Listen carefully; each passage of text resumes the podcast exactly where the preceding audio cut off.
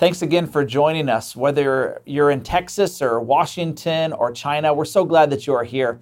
Uh, I'm honored to be able to introduce the speaker for this Mother's Day weekend, which is Hester Christensen. Uh, Hester and I have been in ministry together at Valley Real Life for a little over four years, and God has given her a unique ability to tell us about God's Word in practical ways that impacts our heart and mind. And as you know, we've been in the series called Thriving Through COVID 19. And we've looked at the central passage where Jesus says to love the Lord your God with all of your heart, soul, mind, and strength. And so far, we have covered your emotions. How do we do that in this season? Last week, Adam did a great job talking about how do we thrive physically. And now Hester's going to talk about how do we thrive spiritually with our souls. And so get ready because you're going to be in for a treat on this day. Welcome with me, Hester Christensen. Welcome, friends. Come on in. And happy Mother's Day, ladies. I hope that you're spoiled rotten by your family today. Well, who would have thought that we would live during a time when we're told to stay away from people? And if we have to go out in public, stay six feet away. I'll be honest, the last two months of social distancing, it's been really challenging. The inability to be around people that we love, it wrenches our heart on such a deeply personal level. We feel like we're disconnected, like we're missing out. There's really something to be said about being in someone's presence. It's hard to experience intimacy without proximity. We're all struggling with this. But if we could just step back for a moment and consider that there's another kind of distancing that should concern us and this kind of distancing, unlike the social distancing that we're mandated to follow, this one we actually decide upon ourselves.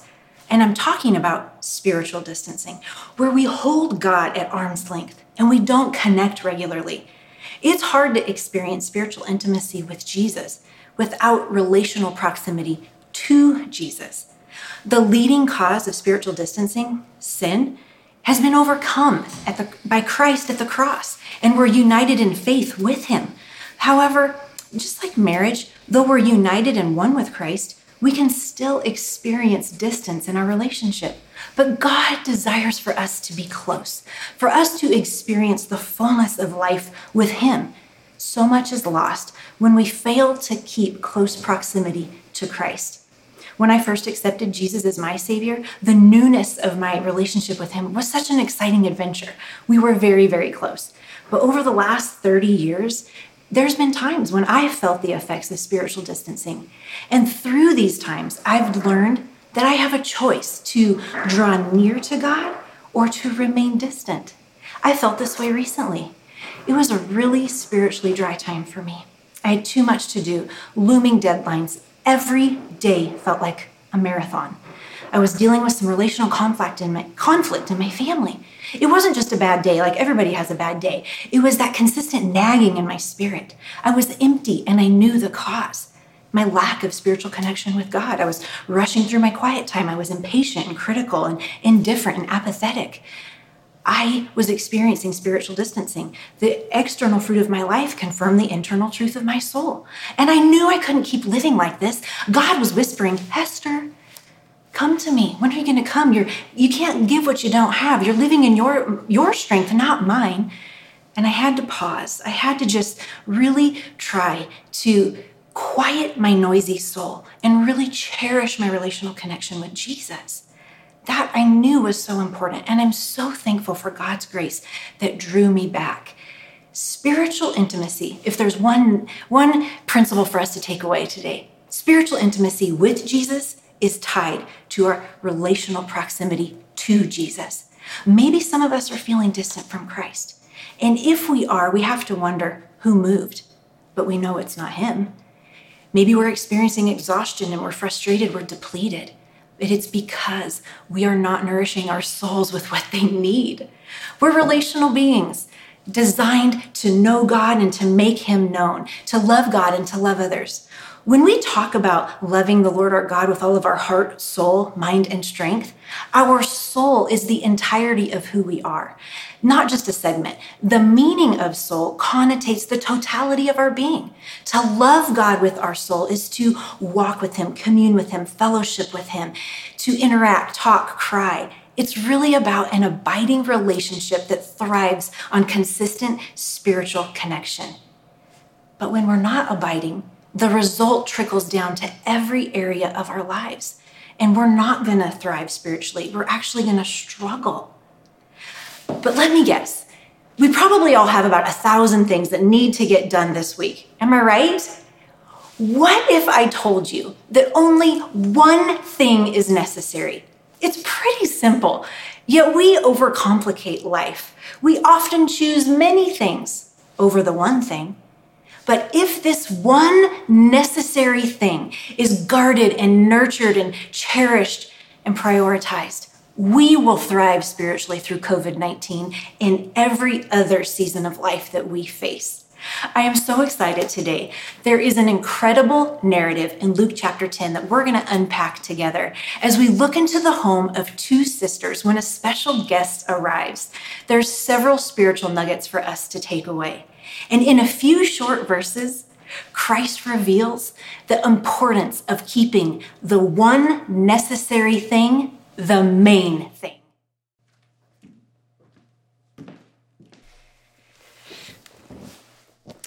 Let's go ahead and look at Luke chapter 10, verses 38 and following. As Jesus and his disciples were on their way, he came to a village where a woman named Martha opened her home to him. She had a sister called Mary who sat at the Lord's feet, listening to what he said. But Martha was distracted by all the preparations that had to be made. She came to him and asked, Lord, don't you care that my sister has left me to do the work by myself? Tell her to help me. Martha, Martha, the Lord answered, You are worried and upset about many things, but only one thing is needed. Mary has chosen what is better, and it will not be taken away from her. In this story, Jesus defines what is most needed and what is most important to be in a close relationship with Him. He extends an invitation to spiritual intimacy. And like Mary, like Martha, we too have opportune encounters with Jesus, and we can either choose to draw close to him or to spiritually distance ourselves. Let's take a closer look. Verse 39. She had a sister named Mary who sat at the Lord's feet listening to what he said.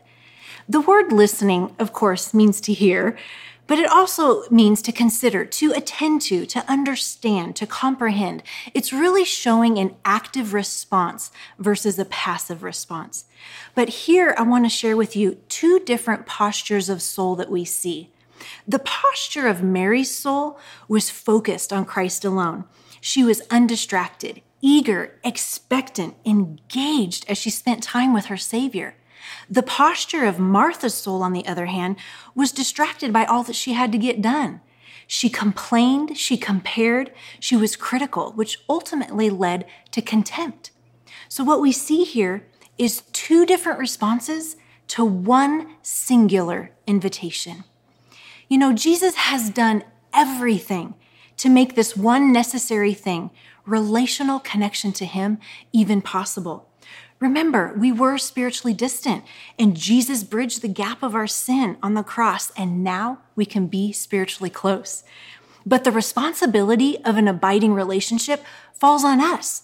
Thriving spiritually means that we become self feeders. We spend time with Jesus. We position our souls to be filled and refilled by the only one who can give us what we need, to be engaged with Him I remember when my oldest son was in college, his freshman year, we went down to the university to visit him over Parents Weekend, and I was so excited to catch up with him and just to find out what his favorite part of college was. Of course, I had my own ideas, so you know, I asked him like, "Hey, so what's your favorite part?" I bet it's your roommate, right? You've been best buddies since sixth grade.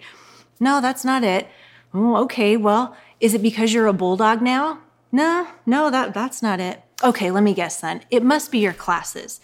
No, it's not my classes either. I'm like, oh, okay, wait a minute. I think I've got it. It's your work.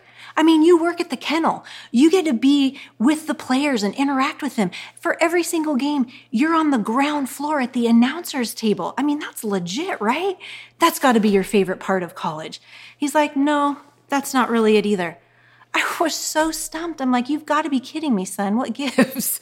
What's your favorite part of college?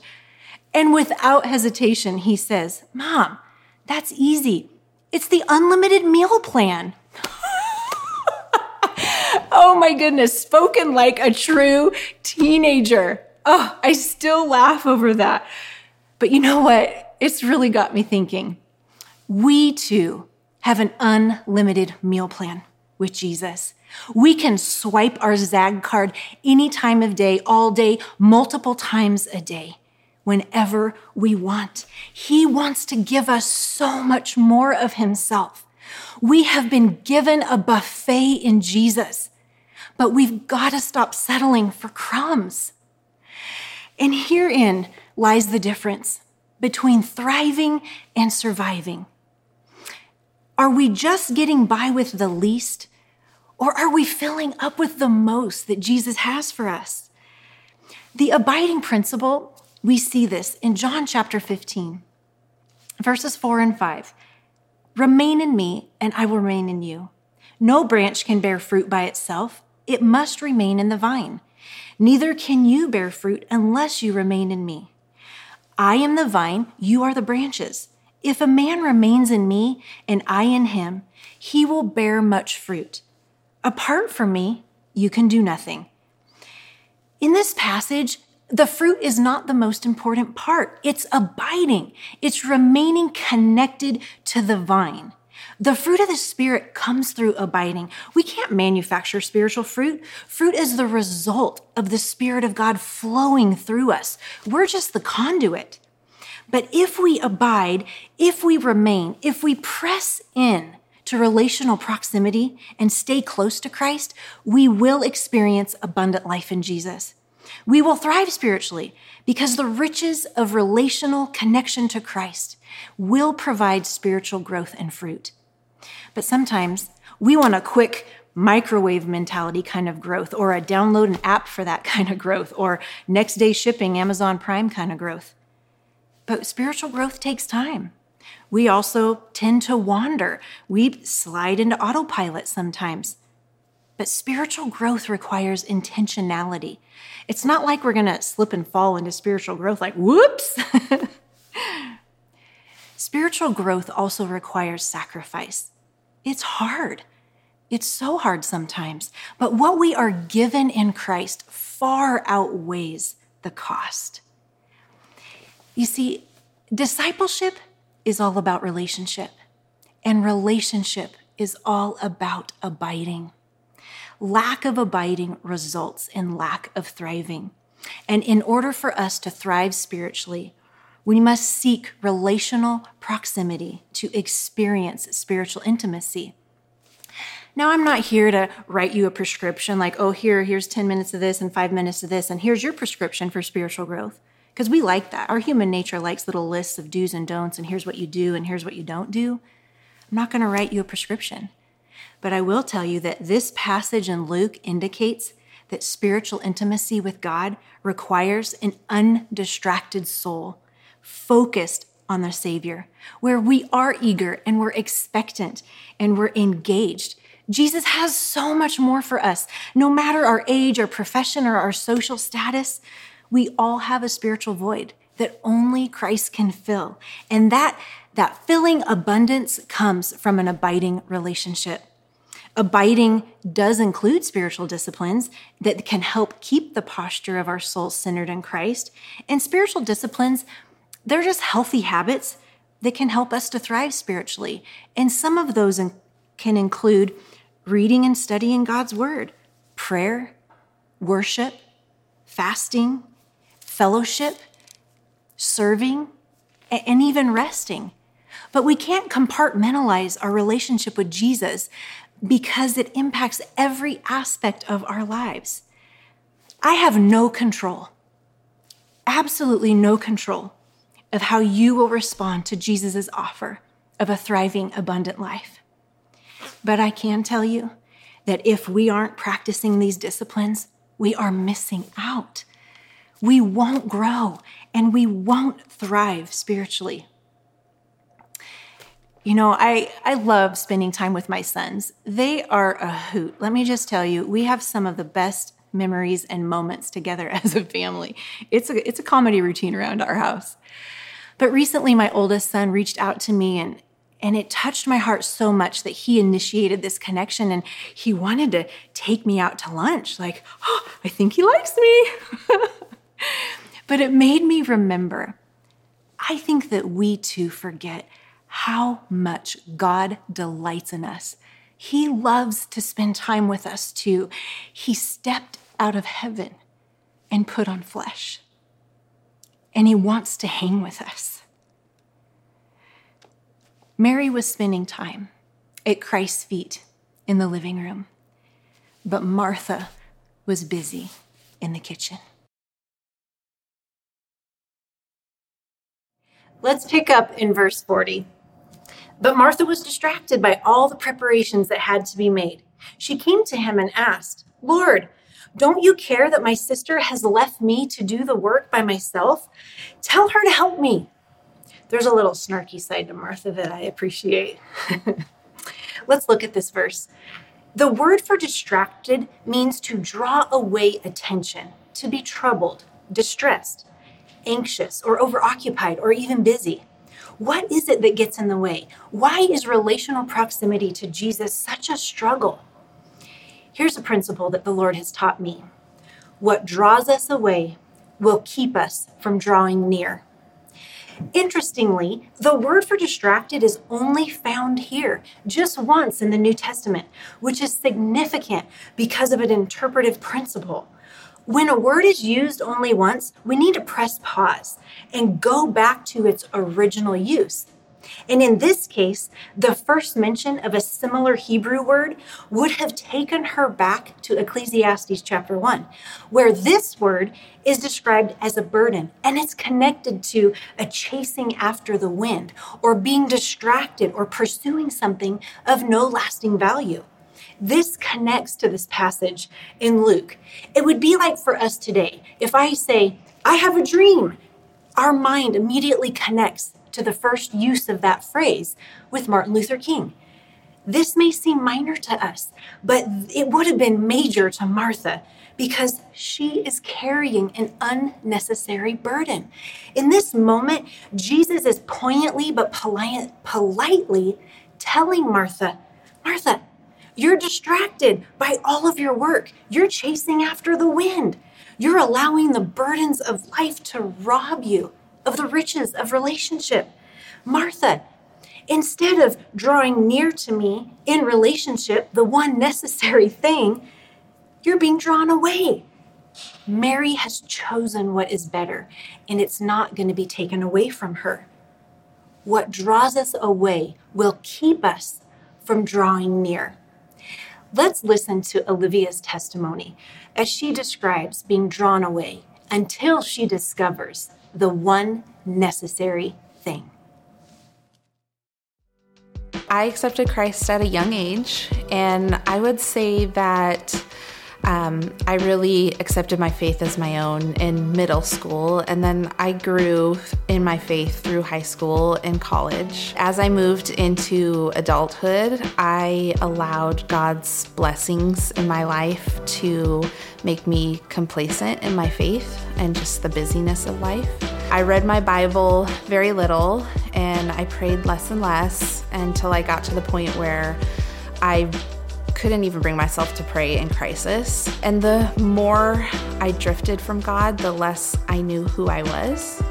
And it didn't just affect my relationship with God, but it also affected my relationship with other people. I think I felt a lot of things that are pretty common for mothers. I felt inadequate, um, that I was bound to fail, and that I could never live up to what was expected of me as a mother, especially as a working mother. And I felt very lonely and I felt like I didn't have any genuine connections anymore. And I felt like my heart was just a tangled mass of emotions and I had no idea what thread to pull to make me feel normal again. And so I just tried to cover it with other fluffy fillers that I think are pretty tame by our culture standards. Um, like shopping and planning vacations and social media and having a glass of wine or having a glass of wine every night. But it didn't really help, uh, not for more than a day at a time. And then I was just back to where I started. And so finally, after more than a decade of drifting farther from God, I got to the place where I just knew that I needed to go to Jesus and I needed Him to heal my heart. I knew I needed to read my Bible. And so I just prayed that He would give me the discipline to come back every day. And He did. And what I found was the more that I came to Him, uh, the less I looked at myself and my emotions and my feelings, and the more I looked to Him. And the more I looked to Him, the more He healed my heart and He undid that knot of emotions. I started to have more love and joy for the people around me. And I started to um, realize that not only did He hear me, but He cherished that time with me. And I really started to cherish that time with Him as well and I would never go back to the way it was before because I realized that spending that daily time with him changed the way I saw myself and the way I saw others. And it changed my heart and it just changed everything. Olivia's right. Jesus does change everything. We've heard from Olivia, and for Martha, it was serving and all the preparations. But what is it for us? For me, it's my to do list. It's not saying no when I should. It's not maintaining regular rhythms of rest. What about you? What diverts your attention? What deflects your devotion? What goal has maybe become an idol? What Netflix series, TV show, gaming avenue, or social media, which one captures your heart? What things draw you away from the Lord? What keeps you from drawing near to the Lord? These are the things we need to answer. But it's time for us to let go of whatever keeps us from pursuing Christ. Just from Martha's life, when work distracts us from spiritual intimacy, some of the symptoms can include focus on self, the martyr syndrome. We become super critical. We compare ourselves to others. It's easy to assume nobody else is doing anything. And then we get bossy with Christ because we want Him and we expect Him to fulfill all of our expectations and wishes. Jesus knows there will always be work to be done. Am I right? so, what is Jesus getting at here? I don't believe that Jesus is condemning the work that needed to be done, but rather relationally connecting to God's Son. But which comes first? I think we know, but unfortunately, we allow things to draw us away from God instead of drawing near. I get it backwards. And I bet sometimes you do too. After we were married, we were opening our wedding gifts, and there was this one gift from a couple, a really nice gift. It was one that they thought that we wanted, but it isn't really what we desired. What we desired was for them to actually be there in to be present with us at our wedding. And it just got me thinking, how often do we give God what we think he wants, but not what he desires? Look, God, I'm doing all this stuff for you. Look, God, my, my calendar's full. Look, Lord, I've got this new promotion. And all the while, He's waiting. He's waiting for us to relationally connect with Him, to spiritually engage. And even good things don't compare to the one thing Jesus always goes after our soul. We have the same distractions that Martha faced life and work and family all of those needs and demands, they are never going to cease. Mary and Martha both had a choice. Scripture shows us that Mary chose the better part. And the better part is Jesus himself. Martha esteemed her work as more important than Martha's Mary's worship. For us to thrive spiritually, we need to seek relational proximity to experience the spiritual intimacy. Next, we see this phrase Lord, don't you care? When have you asked that question? Lord, don't you care? I lost my job. Lord, don't you care my health is compromised? Lord, don't you care my family members ill? Lord, don't you care I had to cancel my wedding and cancel my graduation? When we begin to doubt God's goodness and we question Him and He doesn't fulfill all of our expectations, that's when we start to hold Him at arm's length. You see, Martha, she's reacting to a need, just like we do, but she doesn't stop long enough to tune in. But Mary's radar doesn't allow anything to sidetrack her from relational connection to Jesus. Did you notice that Martha is voicing her physical, mental, and emotional longings? Jesus addresses her mental distractions, her physical preparations, and her emotional concerns. Don't you care? Jesus is like, Yes, that's why I've invited you into relationship with me, so that your mental, emotional, physical, and spiritual needs will be met. But will you come to me? Jesus responds by highlighting Martha's spiritual need, the one thing that if she sought it, all the other needs would be satisfied. But the distractions kept her from the one thing that would satisfy her heart, soul, mind, and strength. Let's look a little closer together. There's something more in this narrative. Let's read verses 41 and 42. Martha, Martha, the Lord answered, You are worried and upset about many things, but only one thing is necessary. Mary has chosen what is better, and it will not be taken away from her. Jesus' response to Martha would have perked not only her ears, but the ears of those nearby, probably even startled those who were listening, namely the disciples. It would have caused them to take note and to really listen. Oh, wait a minute. Jesus is getting serious here. Did he really just do that? I'll tell you why. I was so intrigued by Jesus repeating Martha's name twice. And come to find out, a double salutation is a big deal in scripture and Jewish culture. Throughout the Bible, we see it used seven times. For example, in the Old Testament, we see it four times Genesis 22, Abraham, Abraham. In Genesis 46, Jacob, Jacob. In Exodus 3 4, Moses, Moses. In 1 Samuel 3, Samuel, Samuel. All four of these individuals play a significant role in Israel's history. And in the New Testament, we see it spoken by Christ three times. In Luke 22, Simon, Simon. In Acts 9, Saul, Saul. But the first double salutation in the New Testament is right here in Luke chapter 10 Martha, Martha. These three individuals also play a significant role in the life of the early church. A double salutation is purposeful and it's intentional. God wanted to get their attention because there was a critical teaching to impart or a change in calling to pronounce. It's like Jesus is saying, listen up, people, and pay attention because what I'm about to say is important. And not just important, it's imperative, it's critical, it matters. And if you don't get this, you're missing it all.